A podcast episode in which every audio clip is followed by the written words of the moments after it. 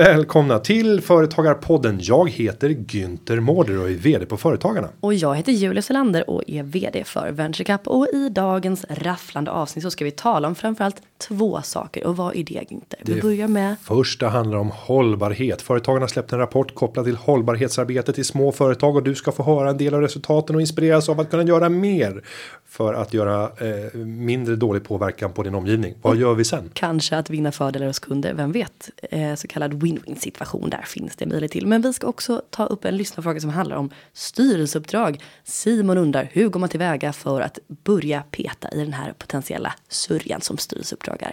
Välkomna till veckans avsnitt av Företagarpodden. Idag så ska vi nu fokusera en del på hållbarhetsarbete inom företag. Ja, det är ju lite av din, eh, ja, din hjärtefråga kan man säga. Eh, ja, det är ju många delar. Men det, ja, men det, Hörde ni nu lyssnare vilken, vilket politikersvar det var? Mm. ja, men det det är så här hjärtefråga. Det är så här. Företagsvärdering. Det är ju en av dina hjärtefrågor. Det, för det är ju på riktigt. Jag har ju ägnat 15 år på aktiemarknaden. Så Jag, det jag försökte ju sätta dit det lite, det var ju därför jag sa så. ja, men jag var ju ganska ärlig och sa ja, det är en av frågorna. Du fick du, Det var ju väl inte, det skulle väl inte definieras som ärligt att säga "Mm, ja, det är det. Utan, Jo, men det är eh, hjärtefrågor. Hur många hjärtefrågor kan man ha? ja, man kan ha hur många som Alltså, helst. du kan bara hjärtrösta fem gånger i Mello-appen per bidrag. Åh, vilket brännande hett Mm. exempel. Men så här. Vi har från företagarnas sida släppt en rapport. Eh, som handlar om hållbarhetsarbete i svenska småföretag. Ja, och eh, vare sig man vill eller inte så är det någonting som man behöver ta ställning till. Och det är ju inte så att det är lika tråkigt och mossigt som det låter. Utan hållbarhet kan ju också vara lönsamt. Eh. Ja. Och, och det, det man kan säga också. Det är ju att man sannolikt eh, behöver ha ett tänk för att kunna ha relationer med framtida och, och kund, ja, framtida kunder och även dagens kunder. För att det finns en annan förväntansbild. Och det är bland annat det som vår undersökning visar att det sker nu en ganska snabb förflyttning. Där både omvärldens och invärldens, om jag får skapa ett nytt ord. Eh, både de inre och de yttre intressenternas förväntan och krav på dig som företagare. När det kommer till att du ska ha en fundering och ett tänk och ett arbete. Kopplat till vilket avtryck du gör i förhållande till ditt övriga samhälle. Och här rymmer många dimensioner. Det handlar ju både om så att säga, grundläggande respekter för mänskliga rättigheter. Att kunna hantera att det inte blir oschyssta affärer eller mutor. Men det handlar ju också om miljöaspekter. Så det, det är flera dimensioner man, man får prata om när man ska gå in i ett hållbarhetsarbete. Och man kan ju läsa den här rapporten i sin helhet om man vill. Ja, då går man in på företagarna och sen så företagarna eh, tycker eller opinion. Och där finns eh, rapporter. Men om man skulle ta godbitarna från den här rapporten. Ja, men det intressanta är ju att vi gjorde ju en liknande rapport för drygt eh, två eller snart tre år sedan. Och då kan vi ju mäta hur har det här förändrats när det kommer till eh, synen och förväntan på, på arbetet. Och där kan vi se stigande värden på samtliga parametrar i princip när det kommer till hur viktig frågan är när företagaren själv får göra en bedömning av de intressenter som finns runt omkring. Så det är en ganska snabb utveckling. Arbetar i ett företag med hållbarhet idag så säger ungefär 6 av 10 att man gör det. Medan eh, eh, ja, en av fyra eller 26% säger nej och 12% vet inte. Sen eh, en sak som förvånade mig mycket. Det var kopplat till om man har eh, om man följer upp sitt arbete, utvärderar ditt företag effekterna av ert hållbarhetsarbete. Där är 7 av 10 som inte gör det. Så att många säger att man har ett arbete. Eh, ungefär hälften säger att man har en strategi för sitt hållarbete, hållbarhetsarbete. Men 7 av 10 säger att man inte utvärderar. Och det där tror jag är en fara. För alla som sitter i en chefsställning och är företagare kanske. De vet att det som mäts och följs upp. Det blir gjort. Är det inte lite så? Jo men absolut. Och då är det lite farligt. Om 7 av 10 inte följer upp och utvärderar sitt hållbarhetsarbete. Ja men det känns ju som att man hjälper till och bidrar. Det känns ju som att vi inte gör någonting som är direkt olagligt och då kan man definiera det som hållbart. Ja, men jag tror att utmaningen kommer till att eh, få någonting långsiktigt att kunna få en förändring, en förändring eller ett beteende att slå rot.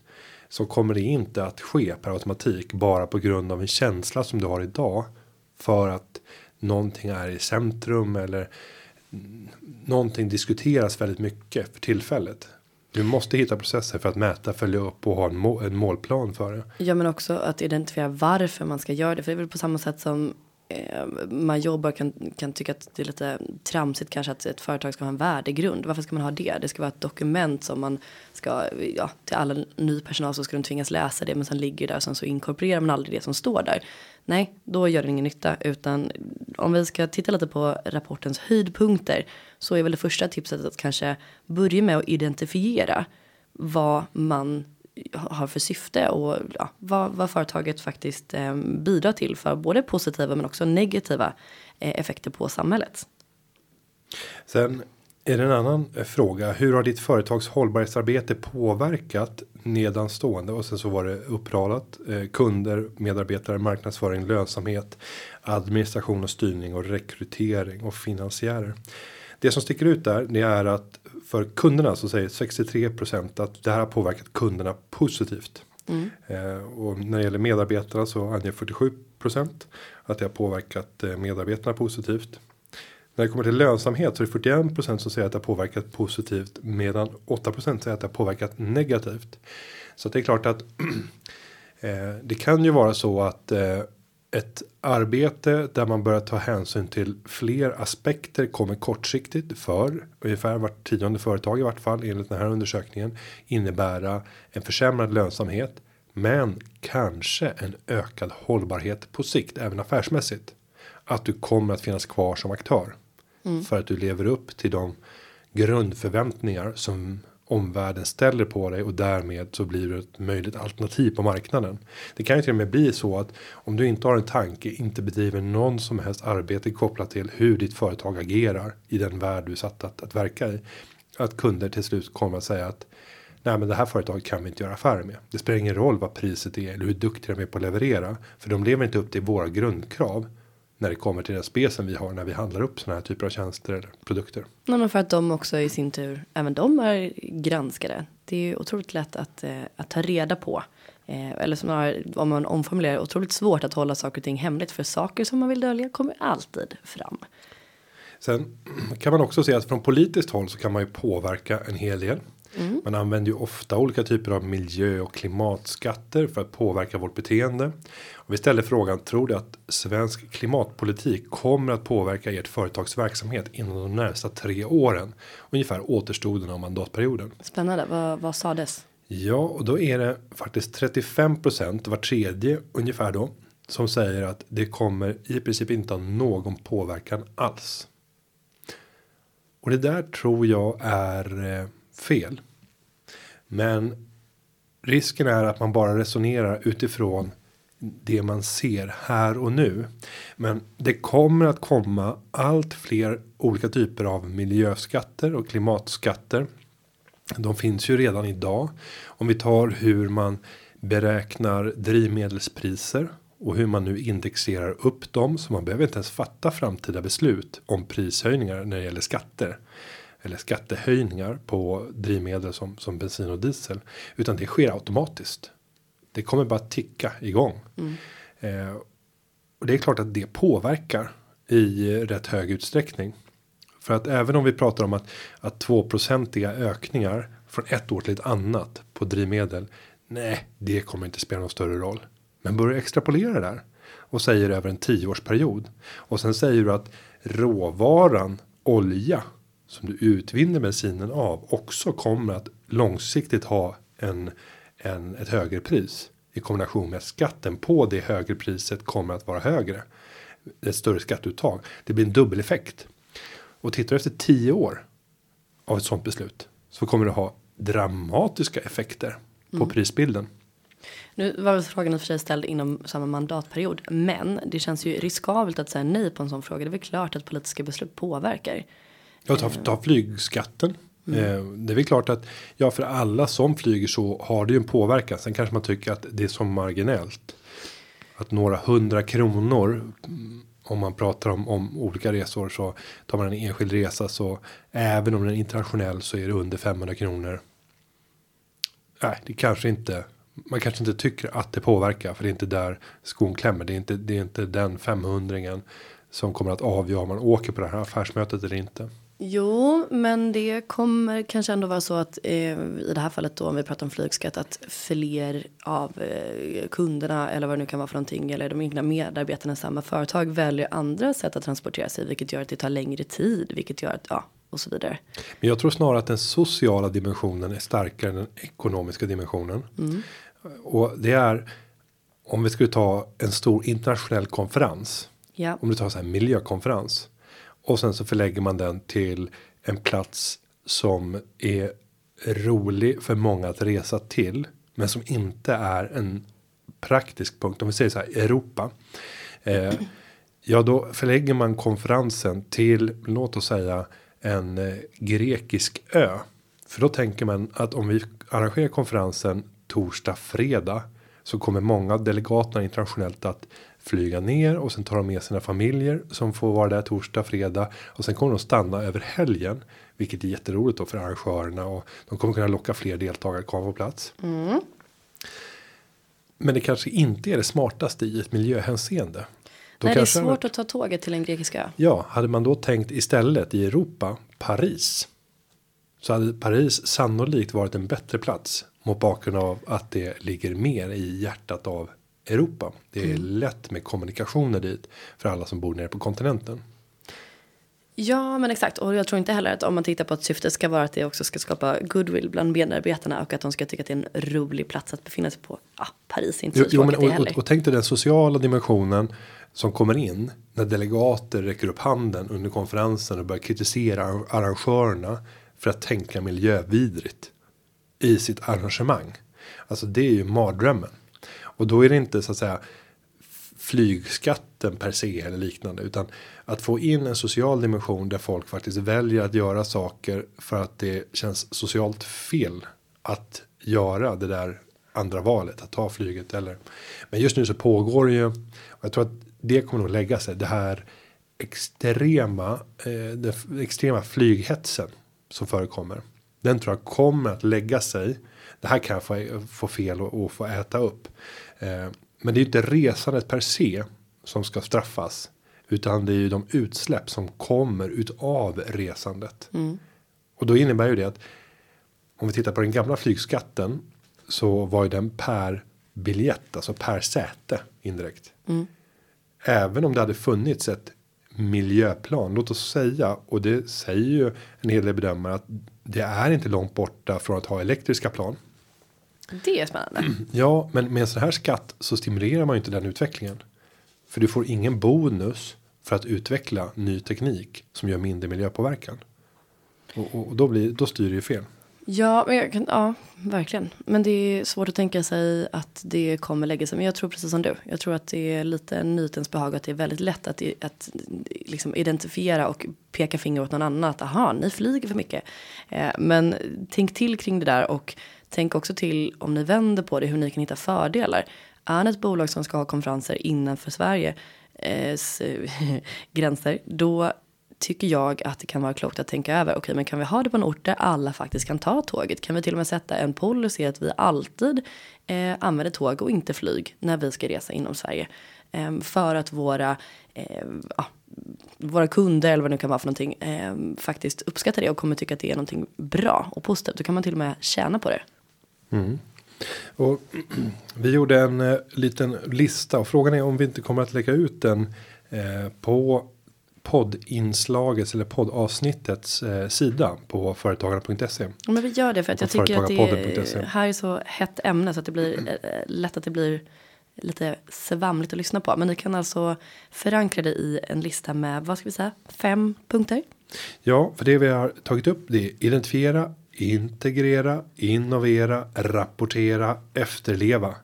Och om man skulle vara i försvaret så skulle man göra en förkortning av det där. I, i, r, ä. I, i, i, r. Det är jättebra. I-I-I-R-E. Ja, I, I, I, R, E. Identifiera, integrera, innovera, rapportera, efterleva. Nej, jag som ändå är kommunikatör i grunden eh, känner att vi får kanske jobba lite på den här förkortningen. Mm, det Jag får göra. byta ut några ord. Men den här kommer vi lägga ut, så kika på den. Det är inte rocket science, men det är otroligt eh, ja, bra riktlinjer att, att kika på. Nej, så att ett tips blir gå in på företagarpodden.se, titta på listan, läs också rapporten som vi släppte i mars kopplat till småföretagens hållbarhetsarbete. Därefter så kommer vi att successivt bygga ut allt mer inspiration för småföretagare där vi tar enskilda exempel på företagare som har gjort skillnad som får berätta om vad de har gjort, hur de har använt det här för att skapa någonting positivt utifrån den verksamhet man bedriver. Antingen för att bli duktiga på att attrahera medarbetare eller bygga en starkare relation med sina kunder. Eller förändra relationen i förhållande till leverantörer. Eller ökat lönsamheten eller försäljningen. Att exemplifiera, att visa upp förändringarna och säga inspirera vad man kan göra för någonting. Så kallade win-win situationer. Win-win-win Yes. till exempel. Det, Ehm. det om hållbarhet just nu. Vi går vidare till en lyssnarfråga. Ja, det har nämligen Simon i Stockholm gjort. Han har skickat in en fråga under hashtag Företagarpodden och han skriver så här. Hej, jag har intresse av styrelseuppdrag men är osäker på hur man går tillväga för att se över denna möjlighet. Har ni möjlighet att komma med värdefull input? Motiveringen är att jag tycker att det är roligt och intressant att vara med och utveckla företag.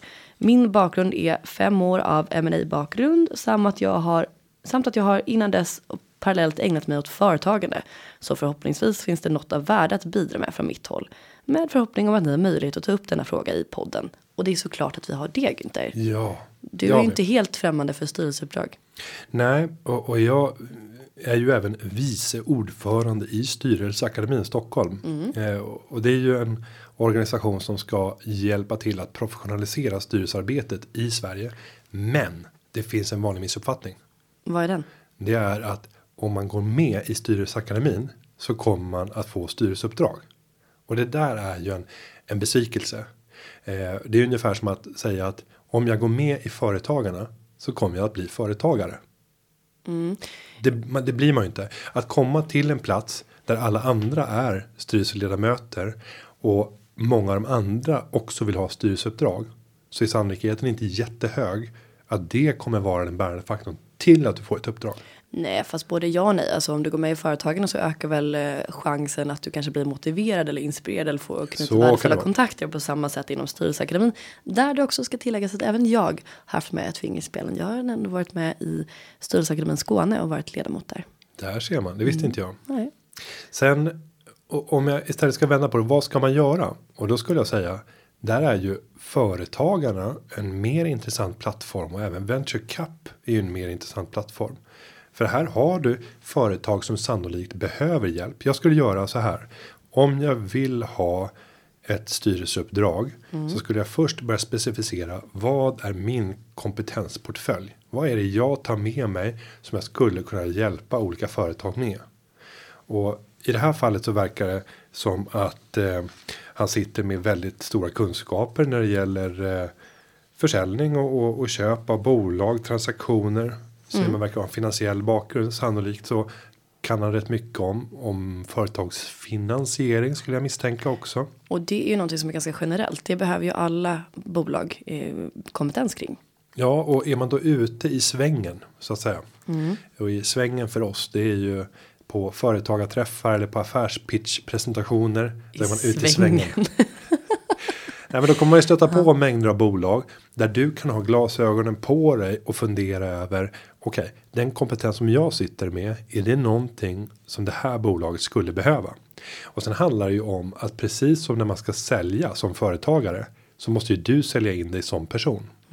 Och min erfarenhet är att det är mycket lättare att sälja in sig själv som person om man även står beredd att dela företagarens intressen. Så, absolut. så om du står beredd att säga så här att jag blir väldigt intresserad av er som företag. Jag kan tänka mig att gå in och investera oavsett om det skulle bli en, en mindre eller en större post. Det kräver att det finns kapital sparat då. Om ni inte gör det för Simon så skulle jag lägga upp en plan för att successivt bygga upp ett sparande som möjliggör för honom att engagera sig i bolag där han både kan bli delägare, engagera sig i styrelsen och där han ser en betydande ekonomisk uppsida och där den ekonomiska uppsidan ökar med hans inträde i bolaget för att de får en ny kompetens. Och då tror jag att samarbetet blir bättre. För då vet också styrelseledamöter eller företagaren bakom bolaget att du kommer drivas av samma intressen som företagaren själv. Att skapa högsta möjliga värden. Ja, absolut. Och jag tänker också att som vi alltid brukar tipsa om är att titta på kärnan. Vad är syftet med det här Simon? Vad vill du åstadkomma? Du må hända vara superduktig på detta eh, och du kan ha massa erfarenhet och kompetens som du kan bidra med. Men varför tänker du att just styrelseuppdrag eh, är vägen till, eh, till det? Är det så att du tänker att det kanske är något som är lite fjäder i hatten och att du vill undersöka vad det där med att vara styrelseproffs är. Du kanske ser det som en möjlig intäktskälla framöver. Vad behöver du göra för ifall det är fallet? Eller är det så att du vill eh, träffa många nystartade bolag och titta på om du kan investera i dem. Eller är det att du bara vill, ja, bara bara, men att du vill ge av din kunskap helt enkelt och inte är så picky med vad, eh, vilken väg du ska göra. Börja med att identifiera det för att då skulle jag säga att vi har lite olika tips. Är det så att du verkligen vill just eh, in i styrelser då skulle jag säga att det kan vara ett bra tips också att börja och lära dig få erfarenhet av detta. Kanske genom en idrottsförening som du är engagerad i eller ett föräldrakooperativ kopplat till någon dagisverksamhet som också har styrelsemöten eller via kanske eh, en bostadsrättsförening. Eh, det är lite lättare att bli eh, ledamot i en styrelse om du har någon styrelseerfarenhet från början. Tänker jag. Mm. Sen är jag inte helt övertygad om att det är den typen av erfarenheter som kommer få företagaren på andra sidan bordet att jubla. Nej men jag tänker, men vadå? Alltså om du ska ta in en person som är duktig på någonting så det skadar väl inte att du har någon slags koll på grundläggande styrelsearbete. Att du vet eh, ja, grundläggande styrelsearbete helt enkelt. Det, mm. det skulle jag ändå säga är en fördel. Men, men utmaningen i de här minsta bolagen det är ju att styrelsearbetet inte till närmelsevis är så organiserat som det är i till exempel föreningsvärlden. Om jag skulle jämföra de bolag som jag är engagerad i rent formmässigt och formaliamässigt så skulle jag inte ens knappt kunna kalla de här bolagsstyrelserna för just styrelser för att formerna är mycket lösare och det är mer ungefär som en rådgivarroll mm. där ett styrelsemöte kan ha inträffat bara för att man även kopplade in de andra två i det telefonsamtal som man nu hade med vd och så plötsligt blev det styrelsemöte. Egentligen skulle det vara vidrigt om det hade varit en en förening att göra på det sättet. Då skulle folk komma efteråt och säga så där kan man inte bedriva ett, ett arbete. Paragraf 14b. Nej, men jag tänker var någonstans i Simons fråga ser du att det är små företagen intresserade av? Nej, och att komma in i storföretag det kommer du inte göra för att du har suttit i ett föräldrakooperativ. Nu om jag ska face it. Mm. Eh, utan det som det, det handlar om det är att han måste bygga en, en karriär om han ska in i storbolagen. Som innebär att han blir M&A chef på någon av de stora bankerna. Då sitter han med en sån legitimitet och en sån oomtvistad kunskap att han behöver egentligen inte kunna styrelsearbetets grunder för att kunna bli invald. För han blir invald på grund av hela den bredd, bredd i sin kunskap och kontaktnät. Sen kommer han få de andra kunskaperna till sig. Men sen jag skulle istället råda Simon till en konsultbana som man kan göra parallellt vid sidan av sin ordinarie karriär. Mm. Eh, sen blir det en konflikt kanske för de frågorna han kommer att konsulta inom går säkert i angränsning till det som hans arbetsgivare tjänar pengar på. Men jag tänker att om man vill rikta in sig mot styrelsearbete så kan det vara duktigt att, vara, att kunna grundläggande styrelser eh, erfarenhet eller eh, grunderna i styrelsearbete. Det vill jag ändå Ja absolut. Faktiskt. Men, men då, då ska jag titta på. Eller att du har en extrem expertis eller en nischad och det som är i ropet just nu upplever jag att eh, många styrelser börjar titta på. Okej, okay, men då var det kanske bra om vi har någon slags juridisk erfarenhet i styrelsen. Så förutom att ge tips här till Simon så vill vi ge tips till övriga lyssnare att är du är du duktig på juridik så är du ofta hett eftertraktad eh, som en tillskott till styrelser. Ja, och där när det gäller jurister och framförallt advokater så ska man säga att det är väldigt få välrenommerade advokater som ens tänker den banan. Mm. För det blir ungefär som att bli lågavlönad kidnappad eh, arbetare. För är du i styrelsen så förväntas du bidra med din kompetens. Men du vet att din kompetens kanske du kan fakturera 5000 i timmen för. Och sen avkrävs du i styrelsen att göra det utan att ta någonting betalt. Du får kanske styrelsearvode på 100 eller 200 000 och nu är vi uppe på några av de absolut största bolagen i Sverige om du ska få de ersättningarna. Mm. Det är fortfarande ohyggligt ovanligt med några betydande arvoden i styrelsen. Ja, eller att överhuvudtaget alls får en ersättning. Ja, jag har inte. Jag har inte arvode från någon av de två bolagen som som jag är, är i styrelsen för, även om jag är ordförande. Men jag har ju delägarintressen mm. och det är det som är det stora värdet. Så jag tror att Simon ska fokusera på att skapa det kapital som gör att han kan bli delägare i ett bolag och genom det komma in i styrelsen för att då kunna bedriva det arbetet. Och sen så under resans gång Försök ägna dig åt konsultation. Det är mer lukrativt och du får lära dig mer genom att göra många olika typer av uppdrag. Ja, och sen tänker jag också att du nämnde ju Styrelseakademin och det finns ju ändå en portal där, där man kan lägga upp att man eh, antingen söker kompetens eller söker olika uppdrag.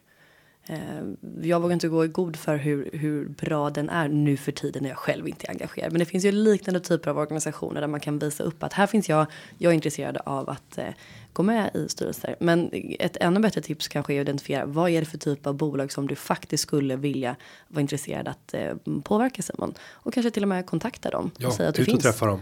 Ja men för om du vänder på steken om man sitter i en valberedning eller i en, en nuvarande styrelse så behöver man alltid eh, nya spännande kandidater med kunskap. Det är alltid intressant och du kan i alla fall i värsta fall kanske hamna på någon slags waiting list och vara intressant mm. för nästa nyval. Nej, men gå på Venture Cups eh, aktiviteter, bli eh, stödmedlem i Företagarna, då får du access till alla aktiviteter. Yep. Träffa företagare, pitcha dig själv. Du ska till det bolaget där du kan göra störst nytta och sen handlar det om att sälja in dig. Vad kan du tillföra och vad är det du kräver för att göra det arbetet? Mm. Simon, vi önskar dig all lycka till. Det gör vi. Och med det så har eh, klubban fallit till bordet. Det har blivit mer och mer sådär. Eh, om vi ska säga att podden den har förberetts av David Hagen och klippningen den är gjord av Linda Aunan Edva. Vi hörs igen nästa vecka. Hej, hej! Företagarna Ja, ja, ja, ja, ja, ja Företagarna Ja, ja, ja, ja, ja, ja